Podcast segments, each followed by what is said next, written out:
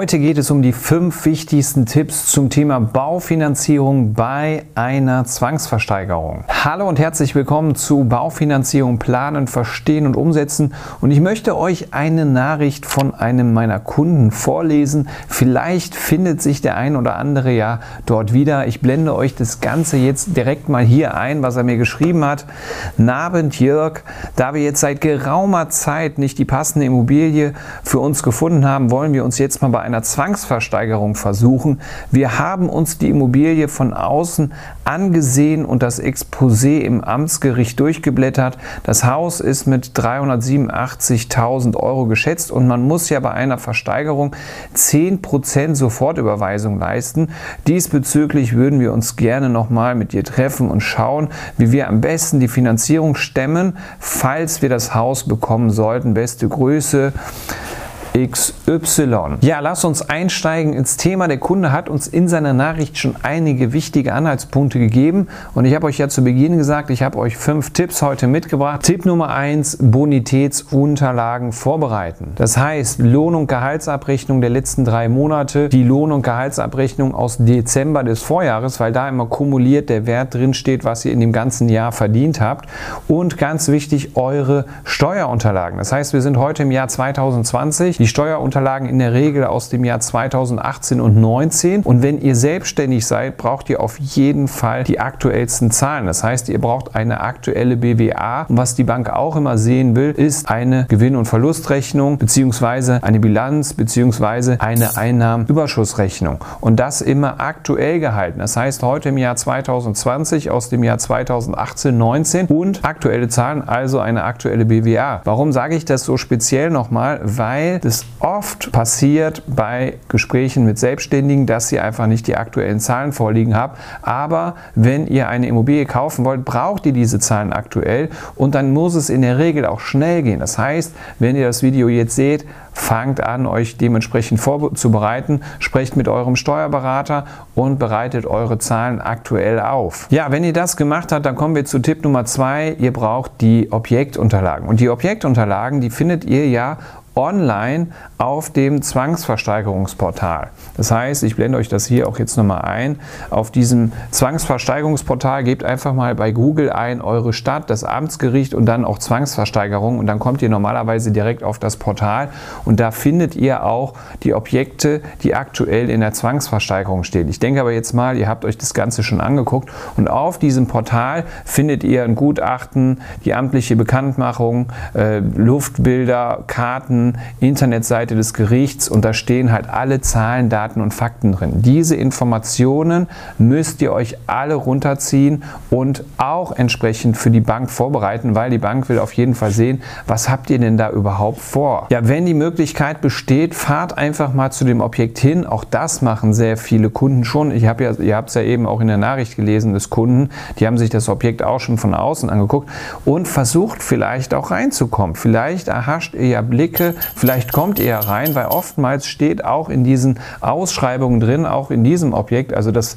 Objekt, was ich jetzt hier auf dem Bildschirm habe, ist auch tatsächlich das Objekt, was der Kunde sich rausgesucht hat. Und hier steht drin in Klammern ohne Innenbesichtigung. Ganz wichtig, ohne Innenbesichtigung. Das heißt, ihr kauft die Katze im Sack. Aber dazu erzähle ich am Ende des Videos noch etwas in meinem Fazit. Ja, dann der dritte wichtige Tipp. Sucht euch jetzt spätestens die passende Bank oder einen Finanzierungsberater, der regional vor Ort gut mit Banken vernetzt ist, weil in der Regel ist das Hausbankgeschäft, regionales Hausbankgeschäft, weil die Bank muss eure Bonität genau kennen, die Bank muss bestenfalls das Objekt sogar kennen und nicht jede Bank macht bei diesen Zwangsversteigerungen überhaupt mit. Und deswegen ist es ganz wichtig, vorab abzuklären, ob überhaupt die Bank, wo ihr finanzieren wollt, ob die das Ganze überhaupt mitgehen. Ja, dann Tipp Nummer vier, wenn ihr dann im Gespräch mit der Bank seid, dann müsst ihr natürlich da auch vorfühlen, wie weit könnt ihr überhaupt mitfinanzieren. Also bei diesem Objekt handelt es sich jetzt um 386.000, was den Verkehrswert betrifft, aber bei der Versteigerung kann das Ganze natürlich auch hochgeboten werden. Das heißt, ihr müsst euch erstmal selber bewusst sein, wie viel wollt ihr denn überhaupt mitsteigern und dann müsst ihr das Ganze mit der Bank abklären. Ich nehme jetzt hier mal das Beispiel bei den 386.000 Euro. Wenn die Kunden hier bis 450.000 Euro mitbieten wollen, muss erstmal vorab abgeklärt werden, ob die Bank das überhaupt mitgeht und ob die Bonität das überhaupt hergibt. Ja, wenn das dann alles geklärt ist, kommen wir zu Tipp Nummer 5. Ihr müsst eine 10%ige Sicherheitsleistung des aktuellen Verkehrswerts hinterlegen. In dem Fall sind das jetzt hier 386.000, was der Verkehrswert der Immobilie ist. Davon dann 10% sind, 36, äh, sind 38.600 Euro. Und das bekommt ihr in Form eines Bundesbankchecks von der Bank. Das dauert in der Regel eine Bearbeitungszeit immer von zwei, drei Tagen, hat eine Gebühr von ungefähr 25 Euro. Und das ist so der gängigste Weg. Oder eure Bonität ist so gut, dass die Bank von vornherein sagt, die geben euch eine Bankbürgschaft. Aber das klärt ihr dann direkt mit der Bank ab, beziehungsweise der Finanzierungsvermittler klärt es direkt mit der Bank ab. Ja, mein Fazit zum Thema Zwangsversteigerungen. Wenn ihr Immobilieninvestoren seid, dann ist das vielleicht euer Thema. Vielleicht habt ihr euch auch darauf spezialisiert und dann wisst ihr auch, auf was ihr euch beim Thema Zwangsversteigerung einlasst. Oftmals ist es so, es hat keine Innenbesichtigung stattgefunden. Und jetzt gehen wir mal zum Thema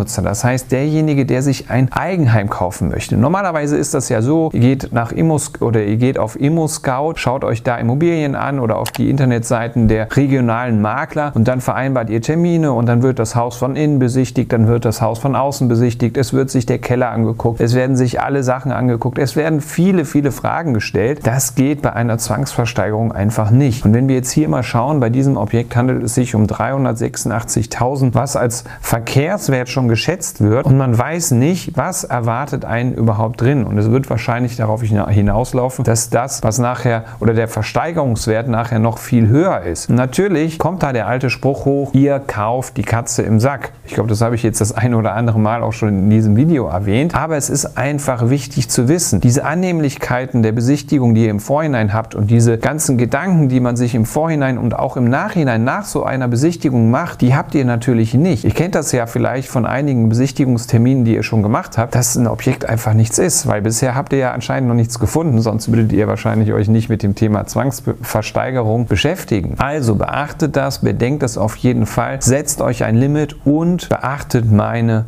fünf Tipps. Hat euch das Video gefallen, gebt den Ganzen einen Daumen nach oben. Habt ihr schon mal Erfahrungen mit Zwangsversteigerungen gemacht oder wart ihr schon mal auf Zwangsversteigerungstermin? Schreibt es mal unten in die Kommentare. Eure Erfahrungen würde mich brennend interessieren. Ansonsten Kanal abonnieren, Glocke aktivieren. Bis zum nächsten Video.